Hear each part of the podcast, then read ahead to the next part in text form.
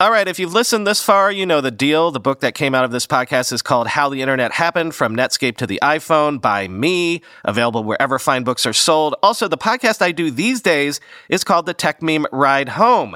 Search any podcast app for Ride Home, and you should find the Techmeme Ride Home, which is all the day's tech news every weekday in just 15 minutes. If you like this show, you'll love that one. Man, that sunset is gorgeous. Grill, patio, sunset. Hard to get better than that. Unless you're browsing Carvana's inventory while you soak it all in. Oh, burger time. So sit back, get comfortable. Carvana's got thousands of cars under $20,000 just waiting for you. I could stay here forever. Carvana, where car buying meets comfort, meets convenience. Download the app or visit Carvana.com today.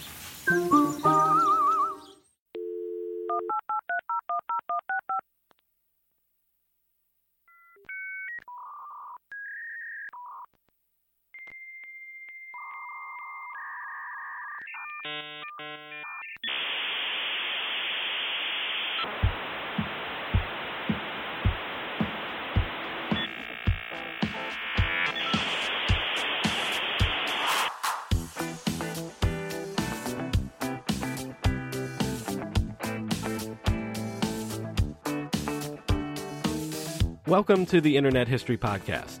I'm your host, Brian McCullough. Nancy Evans, along with Candice Carpenter, founded iVillage in the mid 1990s. iVillage was one of the first community focused sites on the early web, and it grew to be one of the biggest of its kind. Not only was iVillage a site and a company founded by women, but it was also among the first sites that targeted women as a demographic in the early web era.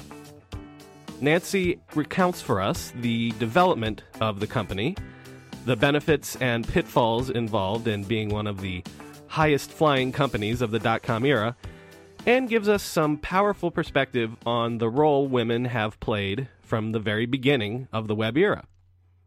I should note here that this was a bit of a star-crossed interview session that involved several interruptions to our discussion. As well, there is a small background buzz during the first half of our talk that I do apologize for. It goes away halfway through. But frankly, there have been way worse episodes previous to this one in terms of sound quality, and the quality of the conversation is fantastic. So, small technical issues aside, I'm sure you're absolutely going to love this conversation with iVillage co founder Nancy Evans. Nancy Evans, thanks for coming on the Internet History Podcast. You're welcome. Um, I do like to start off with a little bit of people's background, so I was curious uh, where, where you grew up. I grew up in Fairfield, Connecticut, mm-hmm. which people always say, oh, gosh, you know, I guess you grew up in New York City because it's so nearby, but it was really quite different than growing up in a big city. It was a real small town. Everyone knew my grandparents, my parents, um, all my teachers knew. Mm-hmm. I mean, you always felt watched. You had to behave well. So a small town upbringing in a way. Yeah. Yeah. Mm-hmm. Um, and you you went to college. You went to Skidmore College. Yeah. And yeah. What was your What was your degree? Well, no, I transferred um, to Wesleyan. It okay. was like during the time of women's colleges and men's colleges beginning uh-huh. to kind of you know, go, hey, is single sex the way to go? So my major was um, English, mm-hmm. and then I um, I went to Columbia uh, for a master's in 17th century literature, mm. and um, given that there were uh, very few role models back there, a lot of my role models were professors, you know, mm. and I thought that would be a, a pretty good life. And I guess with with that sort of a degree, uh, publishing is a logical place to go for a career. Well, no, not actually. No, no, it wasn't logical. Um, I had published a lot before mm-hmm. um, mm-hmm. before college and during college, so I'd always been a writer, and I'd gotten you know published in academic journals and you know American Scholar and things like that as mm-hmm. an academic. You know, mm-hmm, where you mm-hmm. always use the word one would think, for mm-hmm. instance. Um, and uh, and then I got and published, you know, an essay I wrote about not making Sylvia Plath my role model because mm. Sylvia Plath was very popular right. during my day as a as a smart woman, right. um, who did achieve something, but then ultimately did commit suicide. So I thought that part of it, it was time to get over that being part of the role model. So I wrote a piece that got published in Glamour. So I was I was always getting um, published, and I had edited some stuff. And when I was in graduate school, um, you know, being in the 17th century, I, I um, began pining to be in what was then the 20th century. I mean, that I, I, I, I really wanted to get into real publishing and not stay in academia. Um, so, would you say that your publishing career sort of starts at Harper's? Yes. Is that, or is that skipping over something? No, that's probably where it starts. And you're at Harper's for what, five or six years? Th- this is when you can't count on me because I'm not so Right. Mm-hmm. good at all the chronology. No, I was probably there for um, three years. Mm-hmm. And I need to say that one of the things about Harper's was that um, there was a section of the magazine back then called Wraparound, which was very much coming out of the Whole Earth catalog, um, uh, Stewart Brand, 60s kind of ethos. And the wraparound section of the magazine was rather than having just, you know, Saul Bellow and Norman Mailer, who were regular, Tom Wolfe, they were regular writers back then for Harper's. Right. It was to add in voices from readers, hmm. it was to add in voices from normal people. Hmm. And you would take a theme money, power, work. And in this 24 page wraparound insert on the magazine, you talk about that subject with famous names, cheek by jowl, with, hmm. you know, Brian McCullough and mm-hmm. Nancy Evans. Mm-hmm. No name, uh, no names, mm-hmm. um, nice no names, but no names. Um, and I loved that way of um, kind of creating journalism. And there was then a spin off called Harper's Weekly Right. because Harper's Weekly, um, along with the magazine, were both these you know 19th century publications. And so Harper's Weekly was revived, which was called a reader-written newspaper, and very, very webby in its Well, and, and Premise. thinking of the audience as as material. and It's- as participants, Right, That sort of- you you're the heroes here. Well, yeah. that obviously will serve you well soon. But um, so you're you're a contributing editor to Glamour uh, for about eight years or so. So that that gets into the um, the woman focused publishing arena. Um, you're also um, you write for a bunch of places, but you're also the editor in chief of the Book of the Month Club, Mm-hmm. and you launch a pub uh, magazine with Jan Wenner as your partner, I think. Oh, that's way later. Yeah. Yeah. Okay. Way But- later. But it- I'm I'm sort of hopping around here, but I, I want to get a sense of. Um, so you you have this experience working in publishing, working in in female focused publishing as well, uh, and and how that's preparing you for what's coming. I think more than the female focus because was the um, um, coming out of Harper's with another Harper's um, magazine editor. Um, I co-authored a book called How to Get Happily Published. The happily is the key word in that because lots of people get published, but they don't get published happily. They get published miserably. They go, "My mother can't find my book. You know, where is it?" They're they're very um, they're very unhappy. And that book was really a, um, a way to level the playing field so that anyone who had a story to tell, anyone who had something important to say, we were giving them the etiquette of how to get published. Mm. That, that was very important because mm-hmm. I believe that lots of people didn't get published not because they didn't have a good story, it's because they just didn't know, you know, the ins and outs mm-hmm. of the elite publishing world. So really that's my DNA is breaking down barriers. Hmm. Um, that I was I was allowed into elite settings where all I wanted to do was to change the rules. So I think that's my DNA. Give really. more more people a voice. Essentially. Absolutely. Yeah. so trying to get us up to to the iVillage days, uh, I think. Um, I'll also include you were the president and publisher of Doubleday. Right. Um, lots of famous books, uh, best-selling books you, you you bring to market and things like that. Right. Um, so, like, ju- acknowledging that I'm jumping ahead, Mm-hmm. where are we in the early mid '90s um, when? Um, well, first of all, how did you know Candice Carpenter? Well, it's the '90s. I'll, I'll go back to that. Um, by the '90s, um, I had started a magazine called Family Life, um, in large part because I had a child and looked around at the parenting magazines that were current then, and they were just incredibly um, female-centric, um, white centric, stick in the house centric, and I thought there's got to be a better magazine than this to address, you know, parents raising kids. That would include fathers, that would include different ethnicities, and that would talk about sports, of which I'm a big fan. Um, so I started this magazine called Family Life, um, and I was talking to Time Inc., whom, whom, whom I'd worked for at Book of the Month, about publishing it, and then I talked to Jan Wenner. So we began, um, we formed a partnership and started publishing that magazine, which in its first year was nominated for the National Magazine Award, which was pretty neat. And um, Candice at that point was working with Barry Diller, had just started working with him to start a QVC for what we called baby boomers, you know, people who wouldn't be caught dead buying on QVC. And she, unbeknownst to me, was using the visuals from Family Life to um, present her parenting show on um, Q2. Right.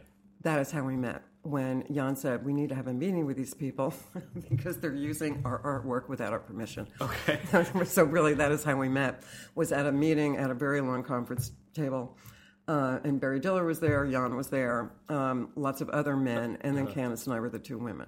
So that's interesting that you meet sort of in adversarial circumstances, but yet. Yet respect. I mean, she she was using family life in her demo because she thought it was so beautiful, which mm. was a compliment, you know. Mm-hmm. So we, mm-hmm. we worked it out. And then we actually worked together to do the parenting show on Q2. Oh, okay. Yeah. So you had worked together in some capacity previous to the iVillage project start. Yeah. Mm-hmm. So, what is your recollection? Um, I, I know that it didn't start as iVillage, but what is your recollection of how the project that became iVillage started? Where, when did you first hear about it and that sort of thing? Well, our company name was OSI Village. Okay. We started as I Village. Um, no, how it started was that um, uh, Candice was doing consulting work for AOL, and one has to remember that back in this is now like 1994, that um, you know AOL isn't is known, but it's not world known Right. the way it was to come to be. World Wide Web, that is like nowhere on the horizon with most of the, the mm-hmm. country. So um, as the AOL discs start coming out, mm-hmm. reference your your pod, your earlier podcast with um, Jan Brandt. The L- AOL discs go out. I ignore them completely. You know, mm-hmm. they're coming in my house every day. Candice sends me sends me one because she's doing consulting at AOL and says, "Please, would you take a look at this?" I stick it in my computer, which is also new, right? Us even having computers, and I look at this thing called AOL, mm-hmm. and I think, "Wow, this is the most primitive thing I've ever seen." Mm-hmm. I mean, there is no sound, Right. there are no moving images. Right. I mean, it's almost it's like a Bob Newhart sketch. Mm-hmm. You know, it was like and the only thing that saved me and my perception of it was I just happened at that point to be reading a history of the beginning of television. Hmm. Which was really lucky because the history of television at the beginning it was so primitive, of mm-hmm. course. It was black and white. There was mm-hmm. you know, a talking head, not a moving head. They didn't even move the heads then. There was just a talking head on the screen. So that made me realize, okay, this is just the beginning. And mm-hmm. it really is primitive, but here's the good news. It's got a long way to go, and we're, you know, I'm really good at, you know, producing and creating. I don't know if we want to use the word content, but I know how to, you know, work with media. Mm-hmm. So I started getting kind of excited about it after I got over being so frustrated by it because I really didn't know. You click on something, I really didn't know where I was going. Right. Didn't know how to get back. And you got to remember that AOL was the training wheels to get onto the web. And I couldn't even get the training wheels. You know, and I'm pretty smart. I'm Phi Beta Kappa. I, I mm-hmm. couldn't figure it out. So I figured if I can't figure it out, there's got to be a lot of people out there, whether they're male, female, whatever, who need more help. Let me ask you, what did you think of the content that you saw on AOL? Was that also primitive in the sense that, you know, this would be rejected from any magazine in the world? This is just garbage that they're throwing up. The content um, was pretty primitive, yes, compared to um, magazine or book publishing, where you've got a you've got an army of professional writers, you've got professional editors, you've got copy editors, you've got proofreaders. Which reminds me, by the way, that when we did start our first website at iVillage, I was actually going into the message boards to copy edit them. I mean, that is how, you know, I mean, I came out of traditional publishing. Right, I right. wanted this thing to be perfect. And, Right. you know, then one day I went, okay, this is life. This is the way it is. And Right. I embraced the typos and the misspellings. Um, what was your question? Uh, how did how did you first hear about let's let's do this ourselves? Um, oh, I know you were asking about how the content was on AOL. Yeah. mhm. and I want to skip to what I what I did see and um, get excited about was their message boards and their chat rooms. I mean, what what AOL was onto early was um, the web being a place where people could find other like-minded people, and that you could start you could have these communities, you could have these support groups. That that was that was kind of the secret sauce. So your two insights are is that this is very early days, so you know there's an opportunity here to do something well, Right. and also that the real key, the killer app, is the people talking to each other. Yeah. Mm-hmm. So then, who, Then- who is the one that has the idea that hey, why don't we do this ourselves if we don't think it's there yet? It's a combination. I think what happened was at this point there's Steve Case at AOL and Ted Leonsis, uh, Steve and Ted, and they had just gotten research in. And remember, at this point, even having metrics in the early days of the web Right. was not so. I mean, I, I used to hand count our traffic Mm-hmm. before we had any kind of reports. But AOL had just had a first report that showed that women were coming on in significant enough numbers onto AOL that you know it made their heads kick Hmm. back, and they thought there's something. Um, there's a market here that we need to encourage. And just to um, underline that, when I was doing the magazine Family Life, it was just at the point where Starwave, I don't know if you're going to do something about the Starwave guys, um, I would- had a meeting almost every week in my office with somebody wanting to put my magazine online because I was addressing parents. And AOL wasn't the only one seeing that mothers in big numbers, fathers too, but mothers in big numbers were coming online. Mm-hmm. So I was getting offers a lot to put my magazine online. That was during the shovelware period to Right. give the the newfangled web some Content. credibility mm-hmm. and content mm-hmm. was to bring on traditional magazines. And of course I kept saying, I don't get it. You know, like why would somebody want to read the magazine online when they can get in this beautiful package and anyway, where's the business model? Like where's the money in this? Mm-hmm. Which no one really had a good answer for. But in short, creating programming for parents was the was the golden you know it was the holy grail right at that point mm-hmm. in 1995 So initially, isn't Candice starting to create some stuff like that for AOL? Um, maybe family women based channels on AOL. Is that right? no they were doing research Okay. consulting but no no content was created till we founded iVillage Okay. and then we did the first parenting site then So again, who who do you feel like is the person that gets this together and says, "Let's do this"? I think it's Ted Steve Uh-huh.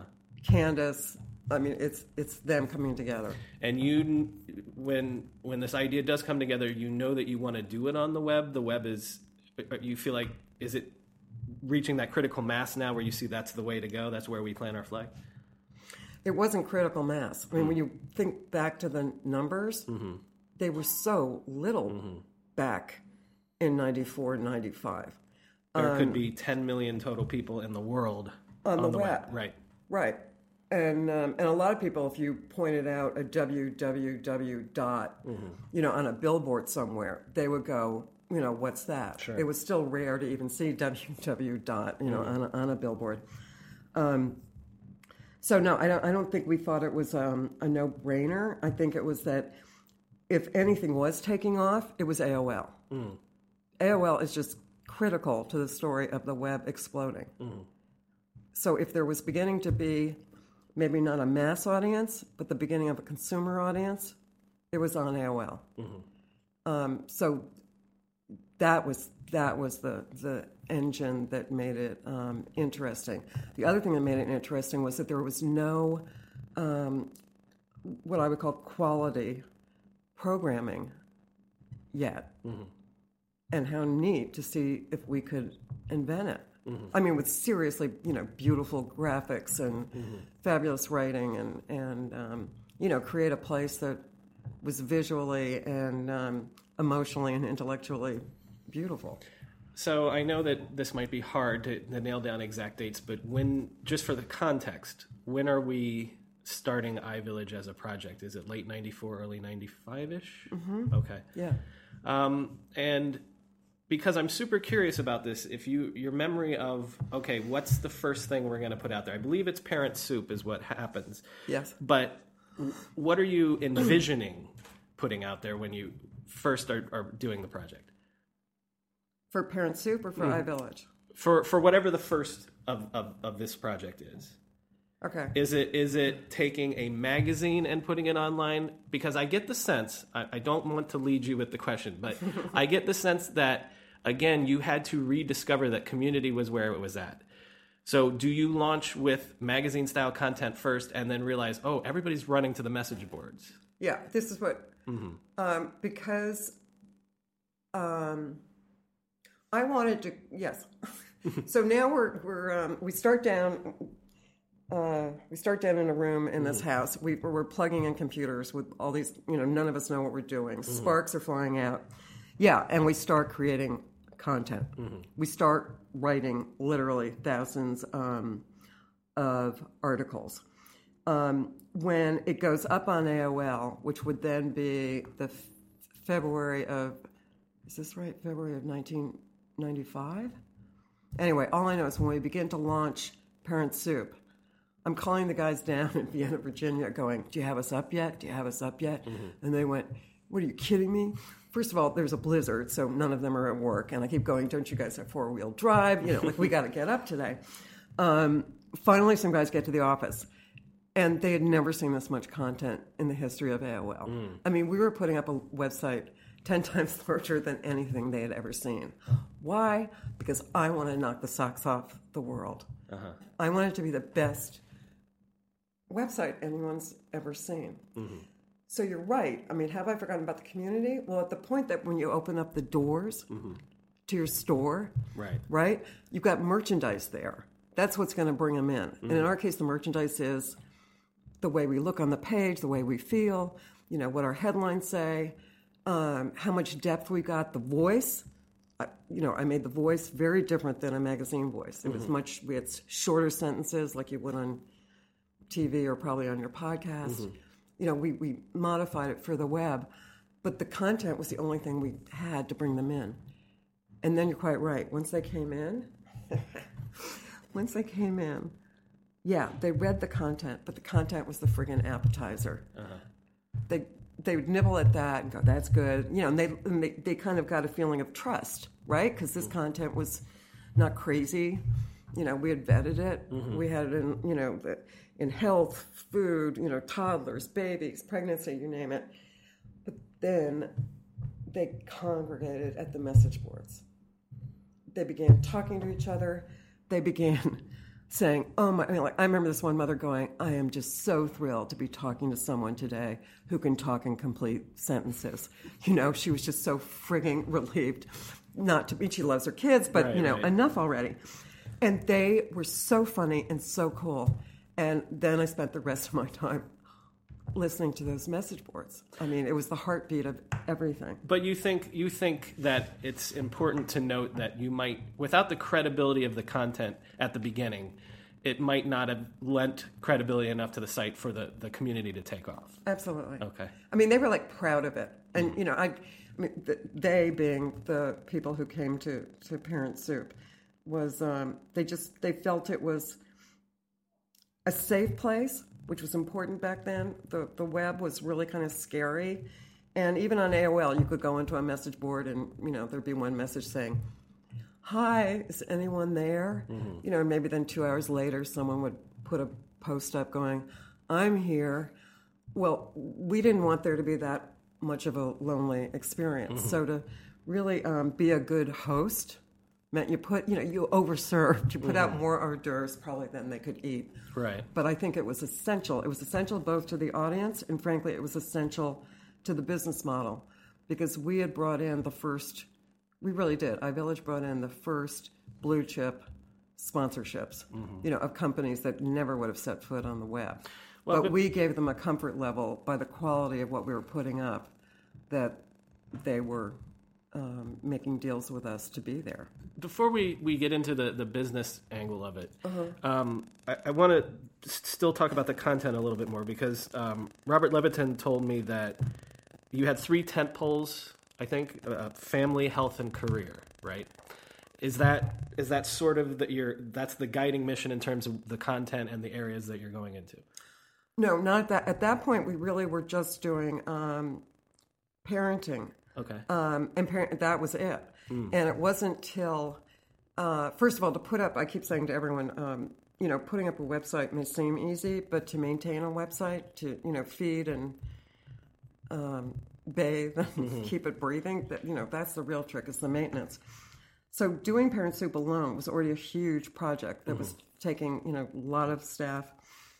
Um, so to go into other verticals at that point really wasn't in the cards financially or mm. or mentally in terms of what we could do. What we did see, of course, is that when people talk about their kids and raising their kids and all the issues that come up, you know, they of course then talk about their work, mm-hmm. like how the heck am I going to keep my job while I'm mm-hmm. raising this kid, or you know, should I start to work from home? Um, you know, how do I get dinner on the table? So they start talking about food. You know, where's my husband in all this? Why isn't he helping out? So they talk about relationships. So we knew there were all kinds of um, vertical subjects that we could start addressing when we got the bandwidth. So then, um, listening to that kind of heartbeat from the message boards, uh, we did start designing where we could go next. And that's when we started thinking about um, um, expanding from Parent Soup to a larger network, which originally, by the way, we called Life Soup, going off the branding of Parent Soup. Um, and then we called it, we took our company name, iVillage, and called it iVillage.com, the women's network. um, just real quickly because I, being from that era, hear that and I think talk soup. Is that by any chance where the inspiration? Well, I mean, uh, we had something called chat. Yes, uh, probably. Right. Probably. probably. Right. Yeah. Um, so when when iVillage when it morphs into iVillage, um, is the idea then to create a tentpole like structure where there's different verticals underneath it? Yes. And Yes. it- was that always successful, or did did you have to evolve that over the over time as well? That was pretty much successful from the get go. Okay. Partly because Parent Soup had become the number one parenting site online. We had become pretty huge. So that when we um, then added on, you know, what, what to what Robert was saying, we added on health and we added on work. As we started adding these other um, channels, uh, we pretty much um, were bringing people in from from the very opening of that. The other thing we learned, by the way, which also helped us in um, expanding, was um, back to the what you said about community ruling over the content.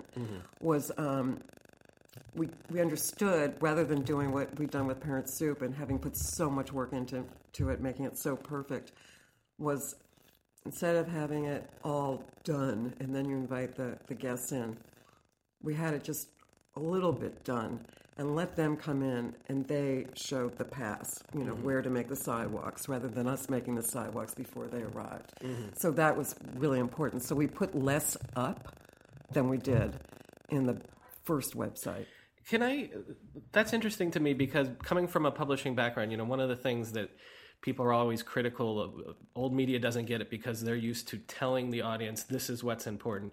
Was that a difficult transition for you coming from publishing? Yeah, not as hard as it was for some of my um, compatriots. I mean, I, partly because um, yes, publishing is top down. I mean, you know, you're the experts, you're the editors, you know, in the offices who are assigning things out. You're the one coming up with the story ideas.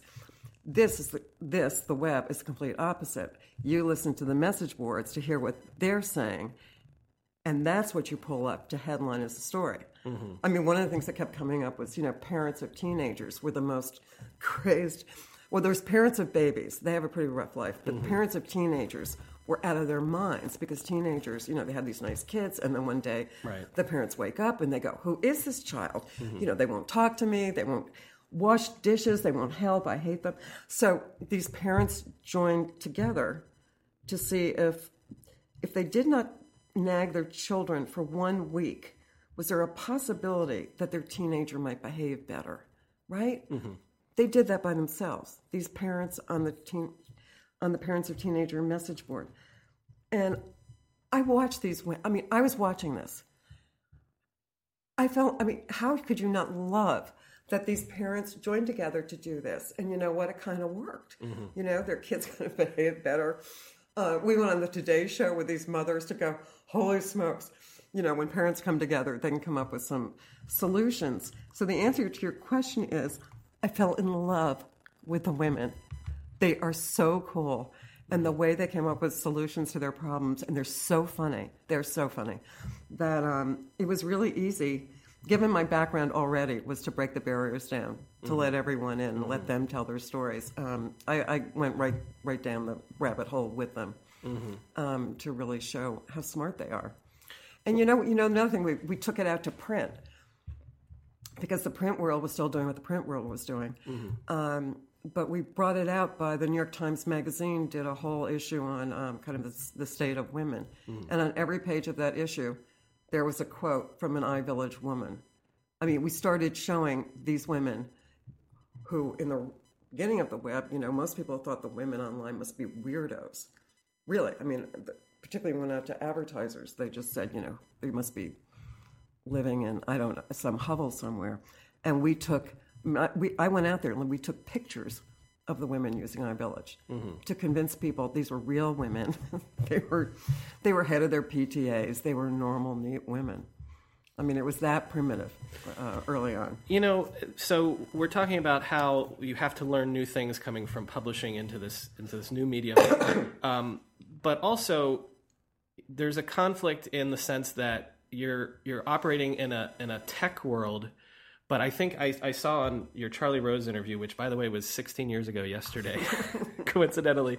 But uh, Whoa, yesterday. yeah. yesterday um, that you said that from day one you knew that it was a media company, not a tech company. Oh, yeah. So there's conflict there. Well, that's really important because, okay, do I know anything about tech? I mean, you and I were just setting up your computer and doing that. You know, at least I can do I can do that.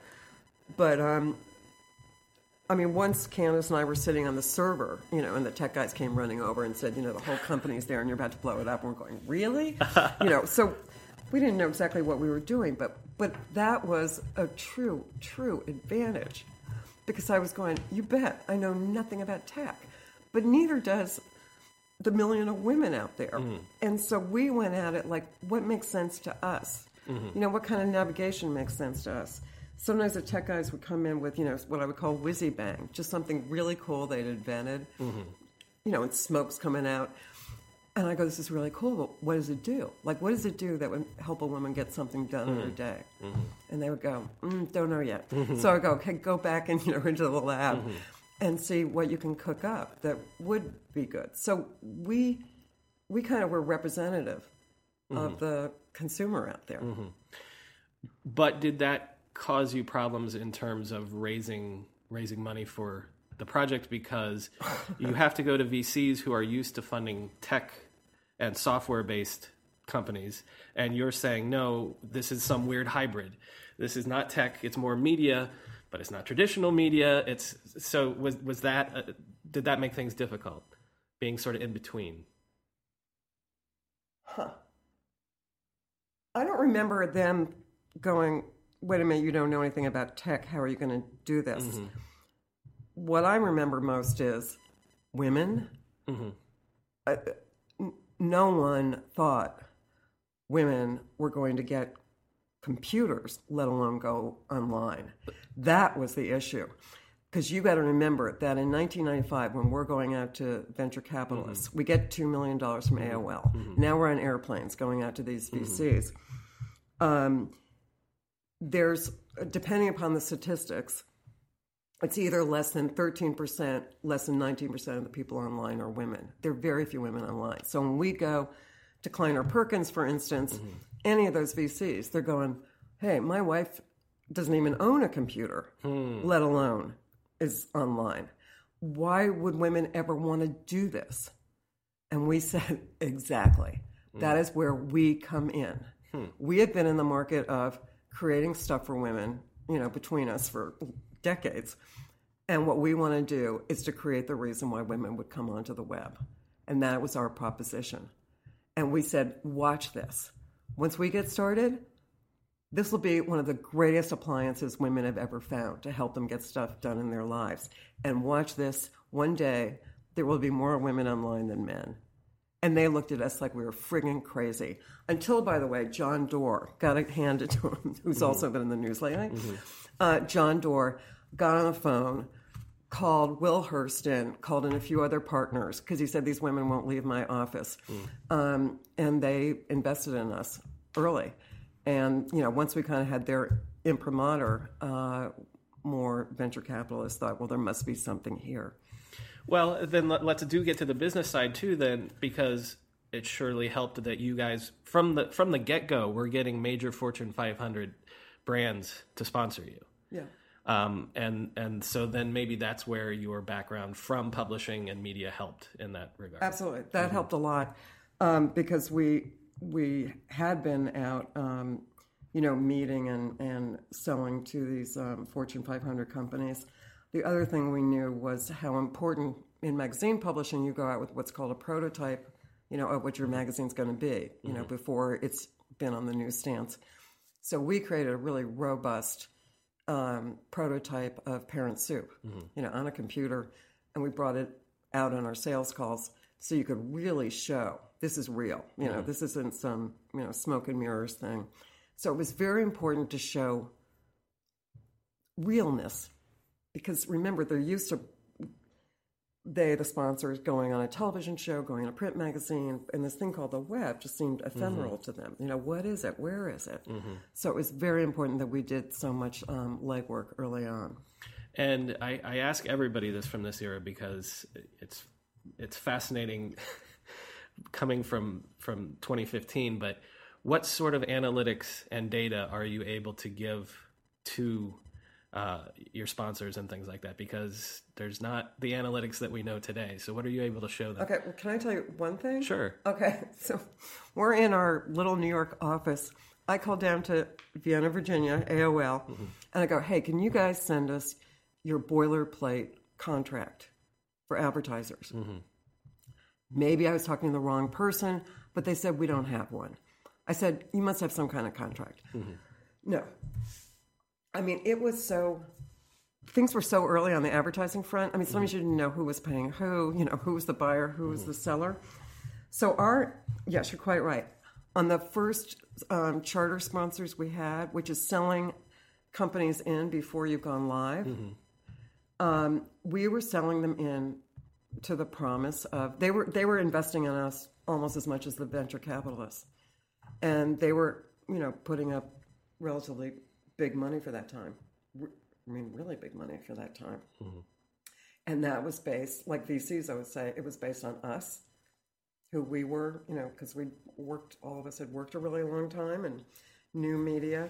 And it was based on um, the fact that AOL was our platform.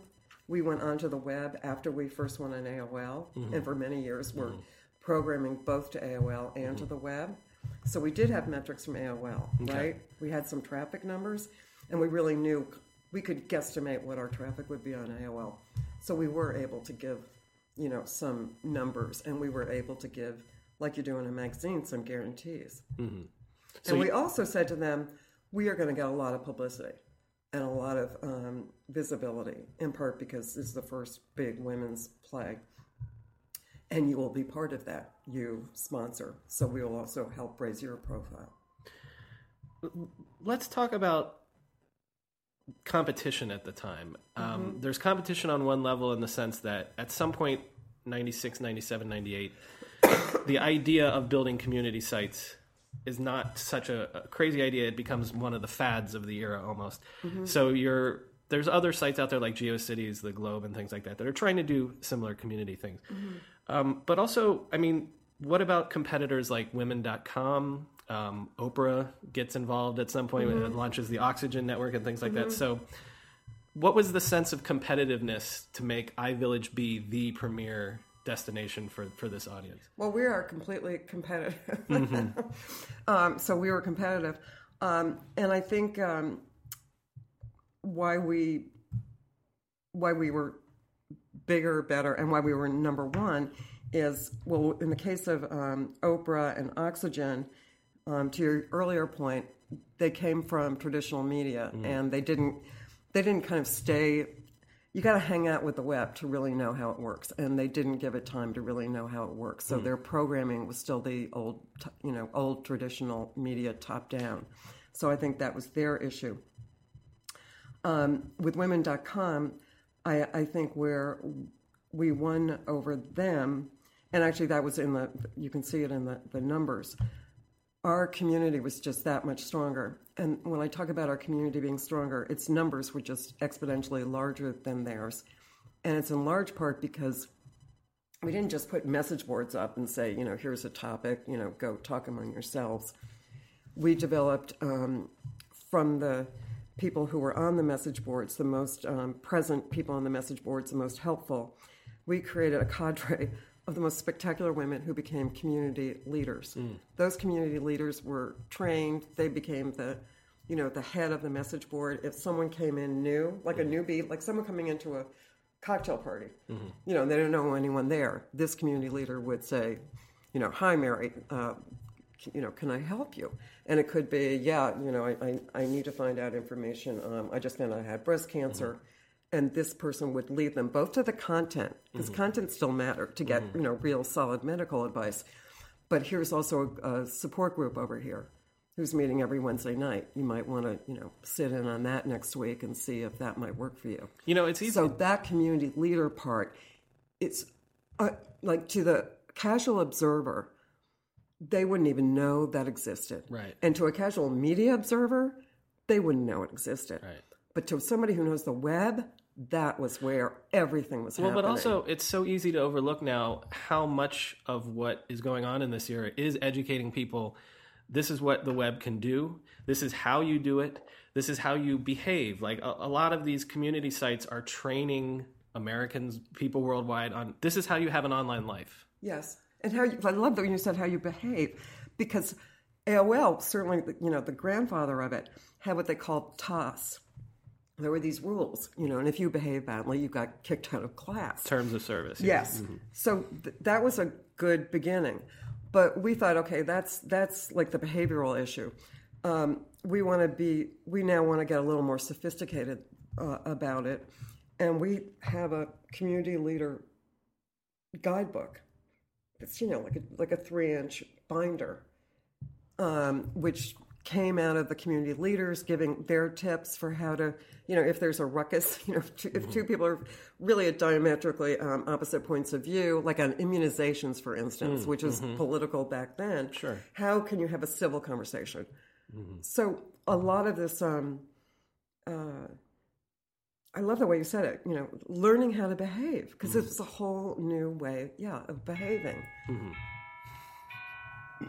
Do you want to talk about the doorbell? So remember at the beginning of this episode when I mentioned that this was a star-crossed interview session? Nancy was kind enough to host me in her home in Manhattan. And it was at this point that we got a visit at the front door from the New York City Fire Department. Apparently, there was an electrical fire out in the street outside, and they needed to check the basement to make sure that the fire was not spreading to the houses from the street. So that's a new one. Haven't had an interview interrupted by a fire alarm before. But we continued after a short time.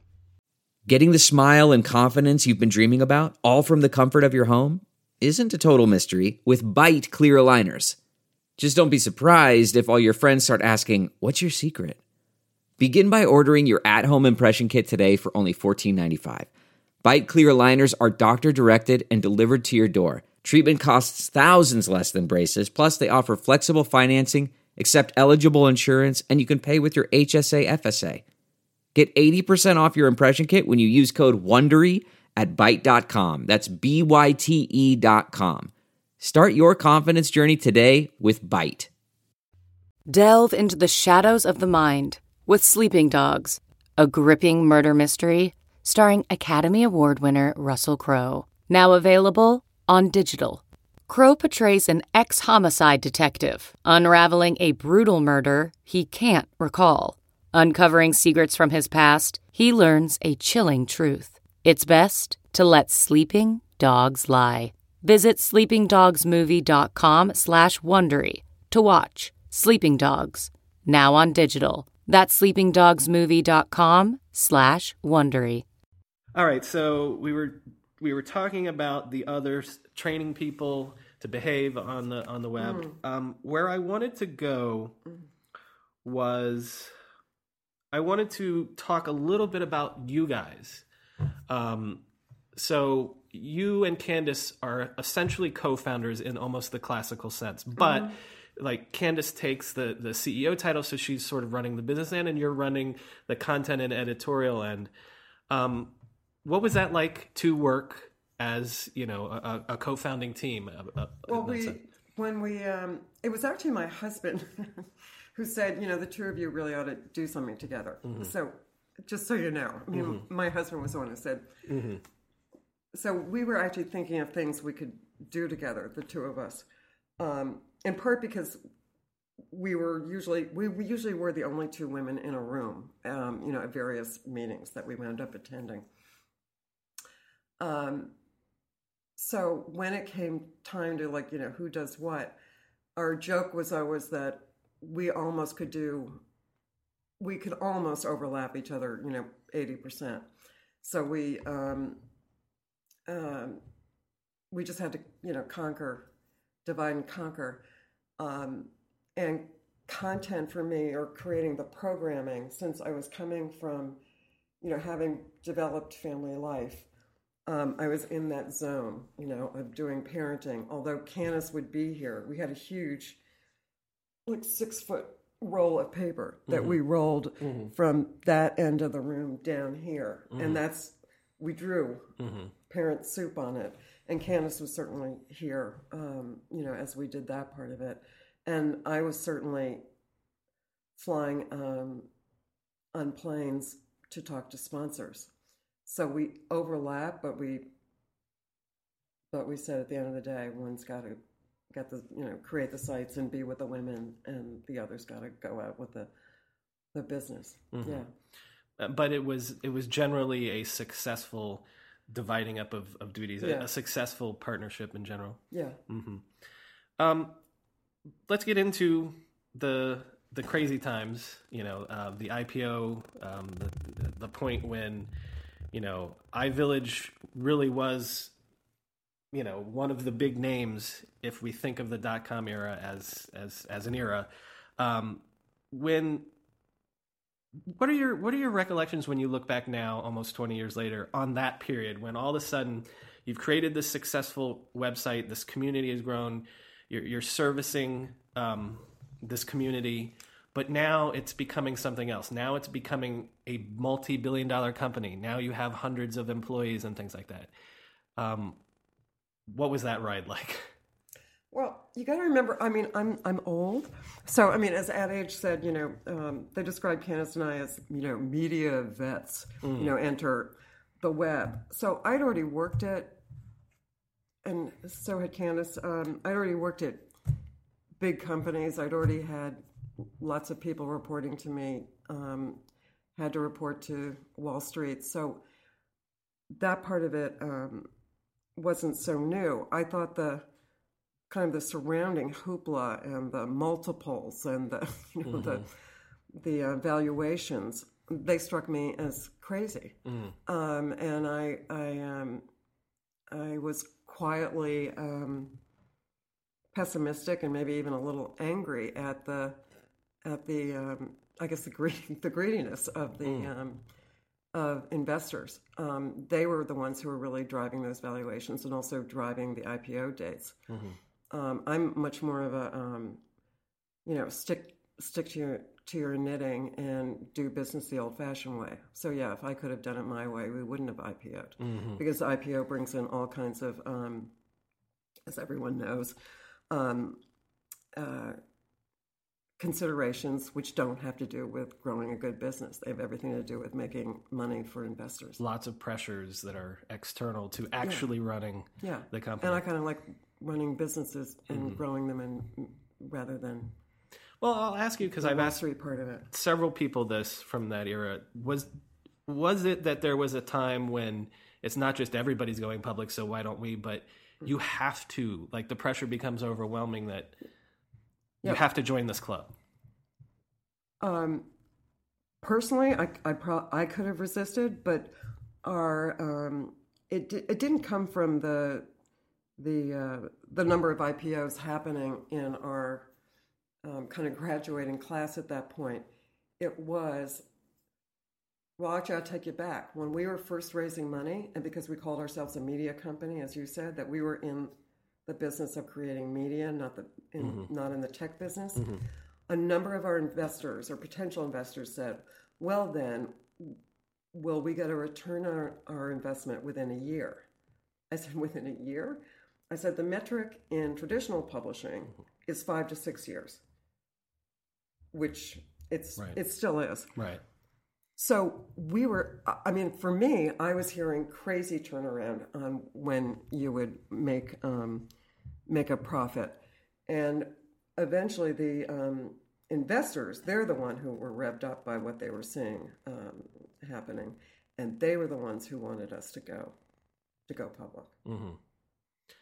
We had the numbers to go public, by the way. I mean, in, in that way, our numbers were fantastic. I mean, we were in the top in terms of brand recognition. We were off the charts. Um, we were always in the top 15 or top 20 web largest websites on the planet at that And I, point. I believe at, at the point of going public, you're you're doing 10 million, more than 10 million in revenue a quarter. So this is obviously ramping up to, to, to get to God, some I think decent, we were more than that by that point. No? possibly. Yeah, I will think double we check. Were, I think we were more than that. Um, but also, you know, adding to the hoopla is that you're one of those stocks that had one of those insane run ups. Yeah. And at one point, you know, is above a $130 a share. Yeah. I think your first day pop was one of those huge first day pops and Yeah, things we like were the sixth largest IPO in the history of the world when we went. so it's it's And I was depressed that day. I just need, I need to put that down on the record. And everyone at iVillage, I think, knew that. We're supposed to be all excited. Um, there was a picture of me the day after we IPO on the front page of the business section of the New York Times with me holding a, um, a cigar. Meanwhile, at that party, I was like in the corner, just so so sad because I was happy for all these people who had worked with us. I mean, we had the greatest group of people. As my daughter, who's now 27, who was just a kid back then, she went, Mommy, these are some of the greatest people ever. They're so smart, they're so nice, and they are. And that night, many of them were making the kind of money they could pay back their student loans.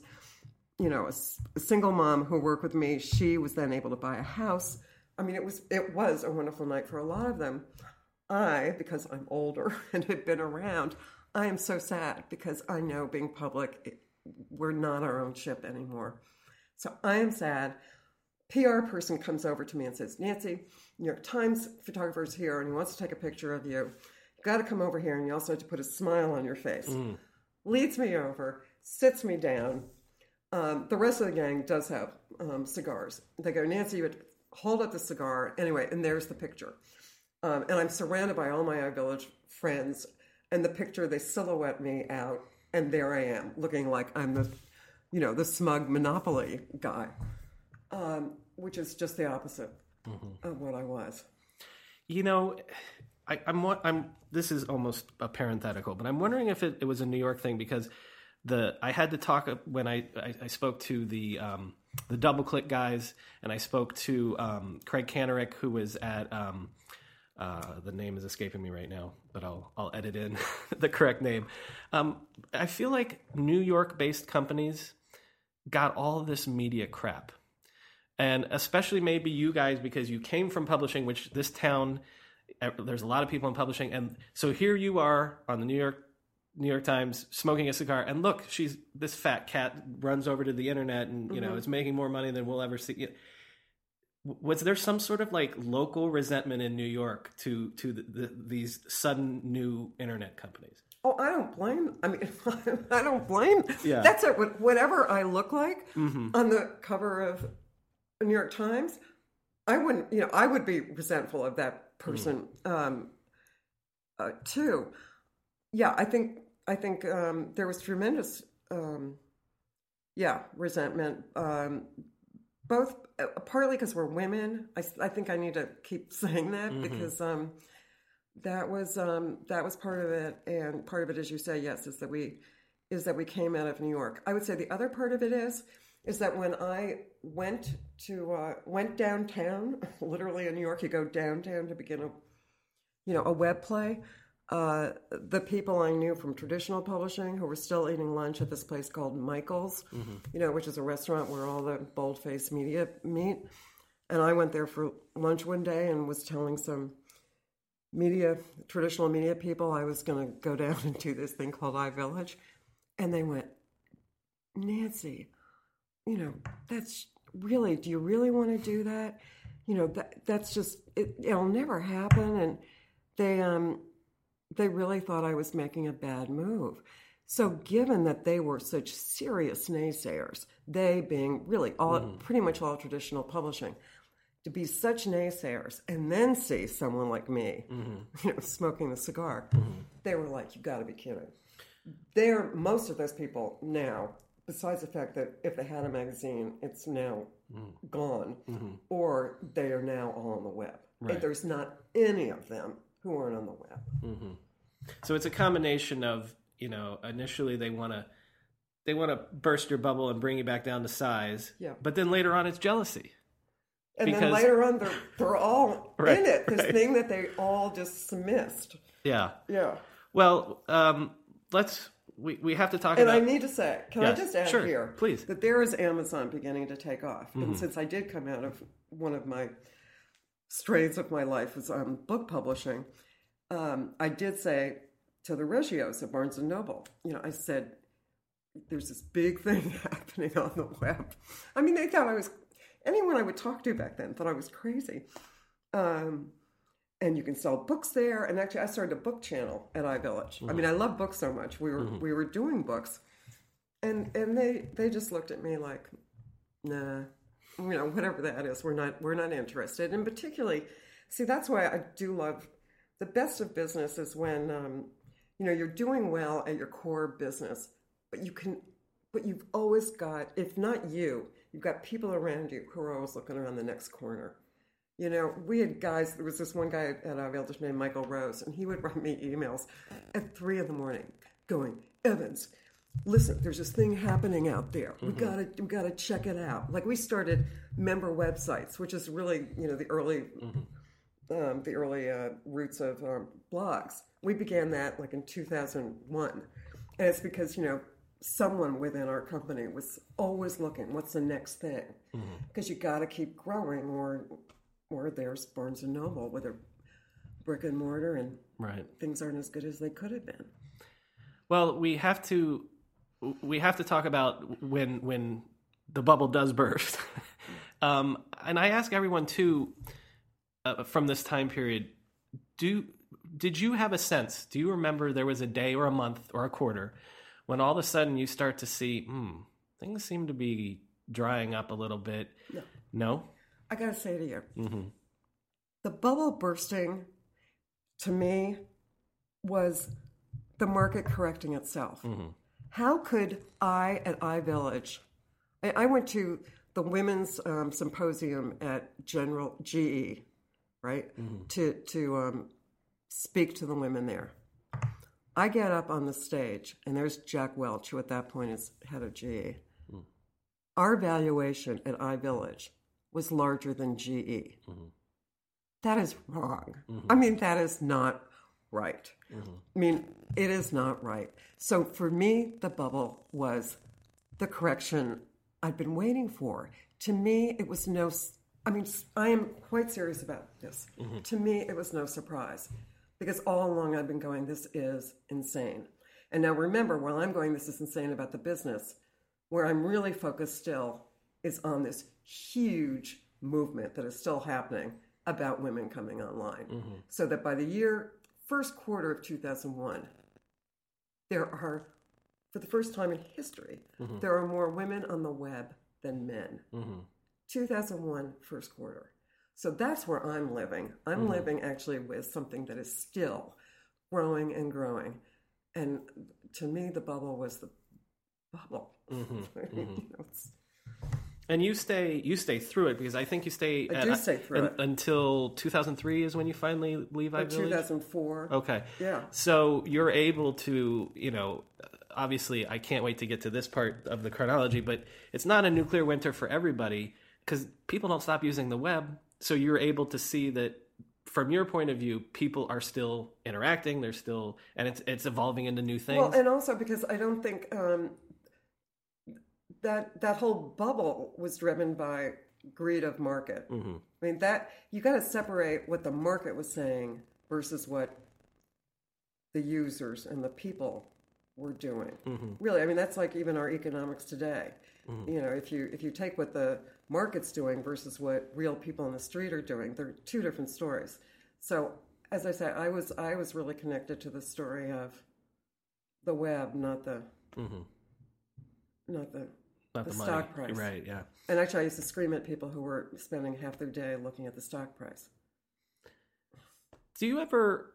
We should say for for context that um, I think it's in 2006. iVillage is purchased by NBC Universal, Right. So it continues to be a strong brand today. Um, do, do you felt like Well- it, it got a good home? Um, NBC had been an early, um, well, I would say third round kind of investor um, in us.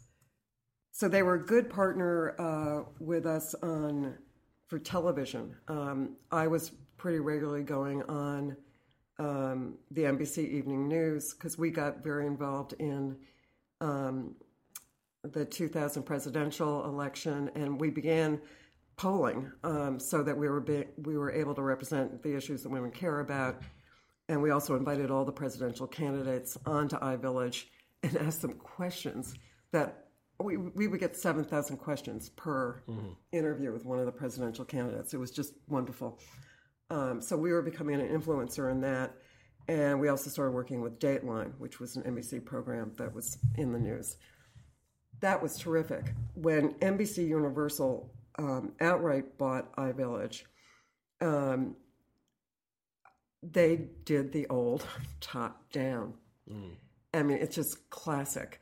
Instead of, as we said earlier, kind of the, the real um, secret sauce of iVillage was the women and all of the activity that was going on in the chat rooms, the message boards, the support groups. I mean, these women were meeting offline. Mm-hmm. These women were on their own dime, mm-hmm. having little conventions all over the country. I mean, that is how meaningful the relationships were. I think what NBC Universal saw was women's website, women's programming, and they pretty soon put on a television show called iVillage, which mm-hmm. was on NBC. And it was the exact opposite of what iVillage was. iVillage was about real women, which means, you know, your hair's not perfect, which means, I mean, the number one search term in iVillage was under eye circles. You know, like these women were deprived of sleep um, because they're doing all the things women have to do. Well, the women on the show were like young and perky and, you know, perfect blonde hair.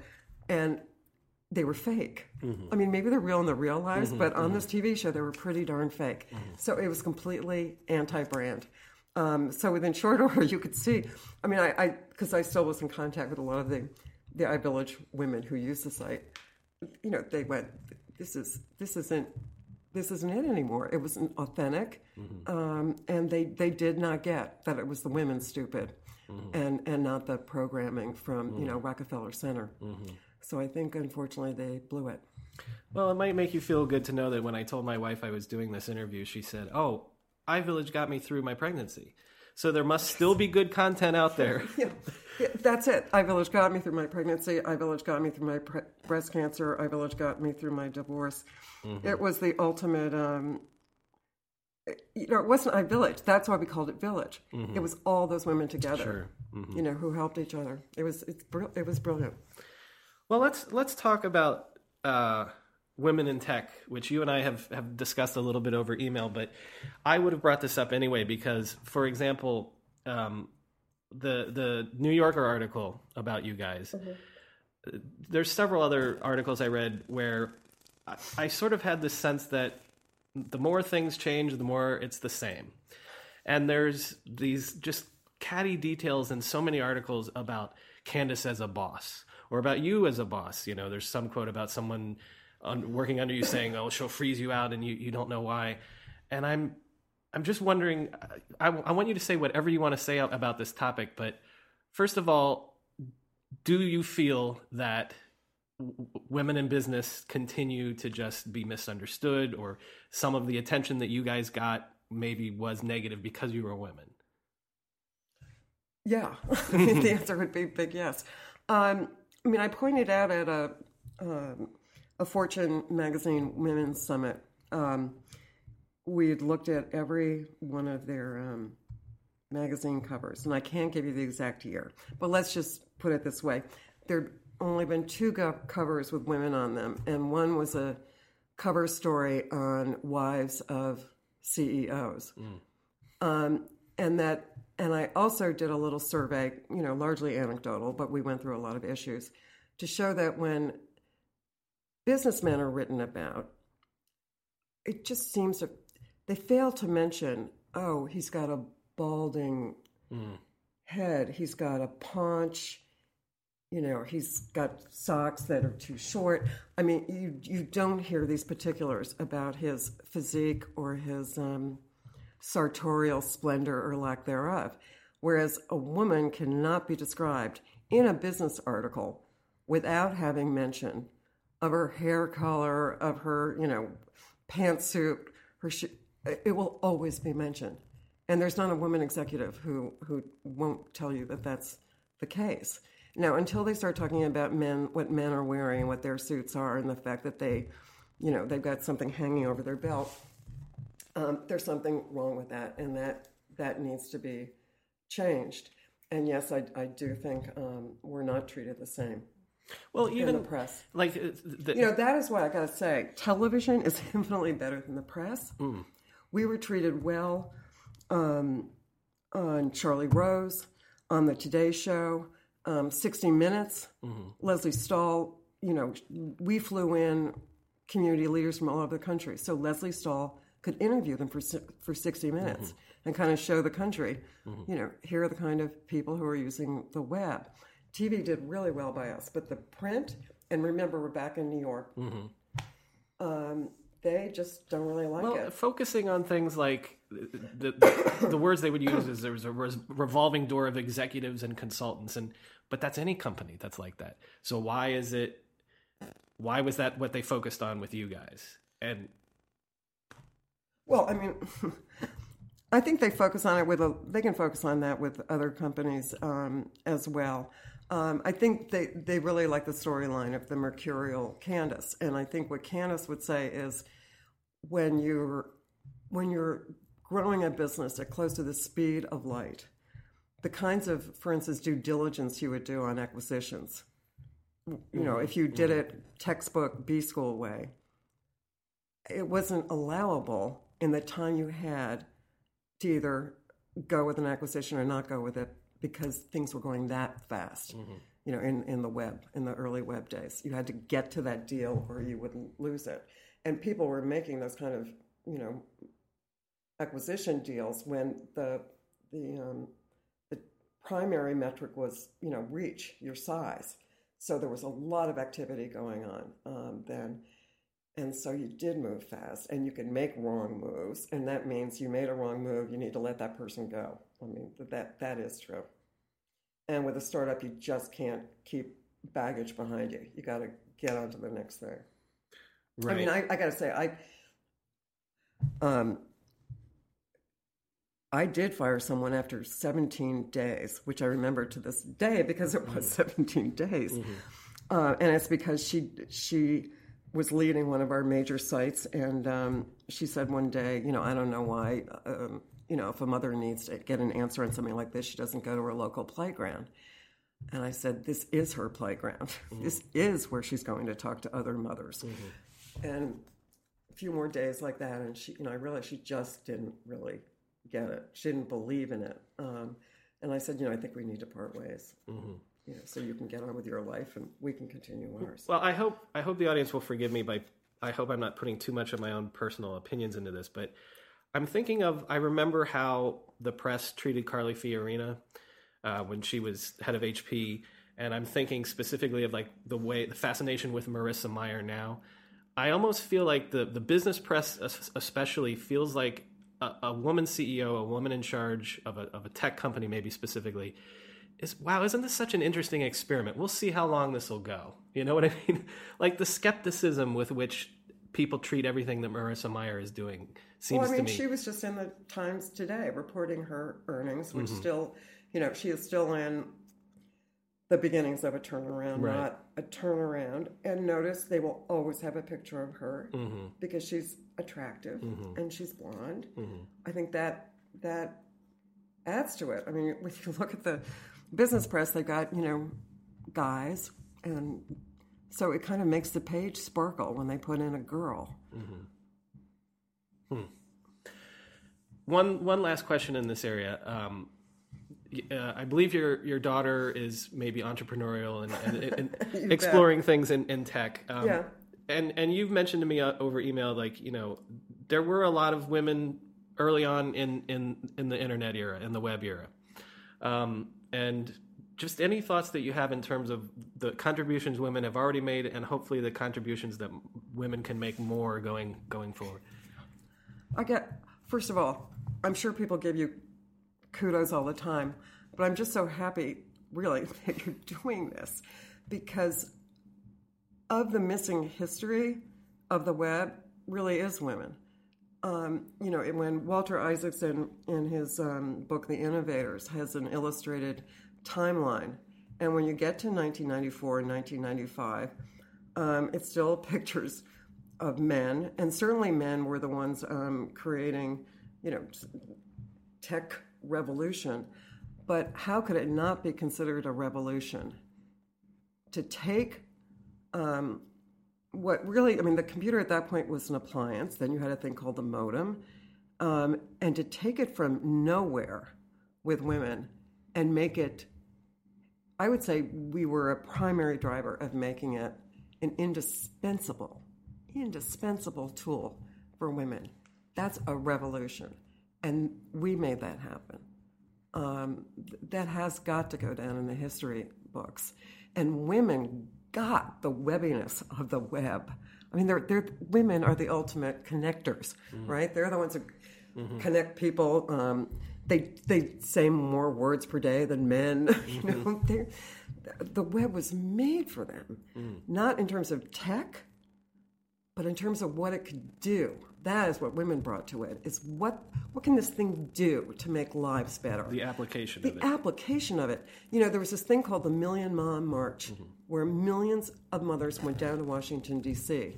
to protest about all these shootings that were going on in playgrounds and in schools. The Million Mom March organized at iVillage. Like, we didn't organize it. But if you had your, you know, your ear to the ground and listened to the message boards, no matter if it was on losing weight, you know, or um, or starting, uh, you know, home business, women were all in there saying, "I'll meet you at the corner of Vine and you know Pine tomorrow at 8. And then they all went down to Washington. I mean, you couldn't have organized that kind of movement without the web, without a place like iVillage. Well, my final question is the generic one that I do for everybody, but being as how all, all this stuff is 20 years ago, It's 20 years. when, when you look back, yeah, uh, the launch of, of iVillage, if it's 1995, Yeah. when you look back, what do you feel? Pride, exhaustion. I can't believe we did that. I, I could never do that again. you know, what, what do you feel? I feel really blessed. Um, you know, the Candice came into my life, that we brought together the group of people we were able to bring together to create this thing called iVillage. Um, I, I just to have created, you know, a movement on the web. I feel it's the proudest. I, I feel so proud of it. And you mentioned my daughter. Um, she was a little kid attending the the meetings that we had in our house, and it was a joke around here that if someone came to the door, she gave them a pad and a pencil because she thought they were coming to a meeting. And um, she's now working on a project, and I'm helping her with it, where she thinks that um, mobile apps are kind of at the primitive stage that the web was when we started iVillage 25 years ago. So what she's looking at now is making apps more navigatable, accessible, curatable for women. And she says a few good men too. Because I always say to her, you know, if you make it good for women, it'll also be good for men. But if you only make it good for men, it probably won't be good for women. So she's about to start that business. Mm-hmm. And I think how cool. I mean, we're going to do the next generation of stuff with women in mind. I hope so. uh, Nancy Evans, thank you for coming on the Internet History Podcast and, and remembering all that great stuff for us. thank you. If this is the first time you're listening to this podcast, please subscribe to us on your podcast app of choice. There's plenty more great internet history where that came from.